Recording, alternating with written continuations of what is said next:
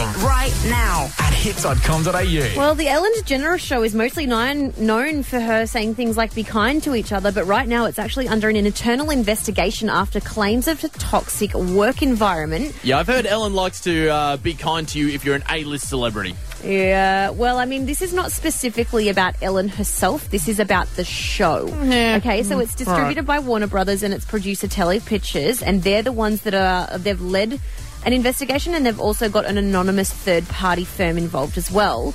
Um, now, they sent out memos to staffers last week about the investigation, where they will be conducting interviews with former and current staff employees of the show.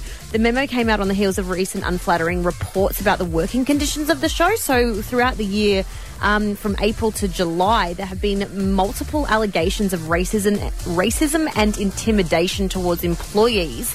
There was even things on BuzzFeed about jokes mistaking two black female employees because they had the same hairstyle. Um, and fellow executive producers Andy Lasner and Mary Connelly have uh, issued a statement together. They have said over the course of nearly two decades, 3,000 episodes, and employing over 1,000 staff members, we have strived to create an open, safe, and inclusive work environment. We are truly heartbroken and sorry to learn that even one person in the production family had a negative experience. It's not who we are and who we strive to be and not the mission Ellen has set for us. Now, the show has been around since September of 2003, so it's been running for a very Yeah. long time. To me, there's a bit too much smoke for there not to be Yeah. fire.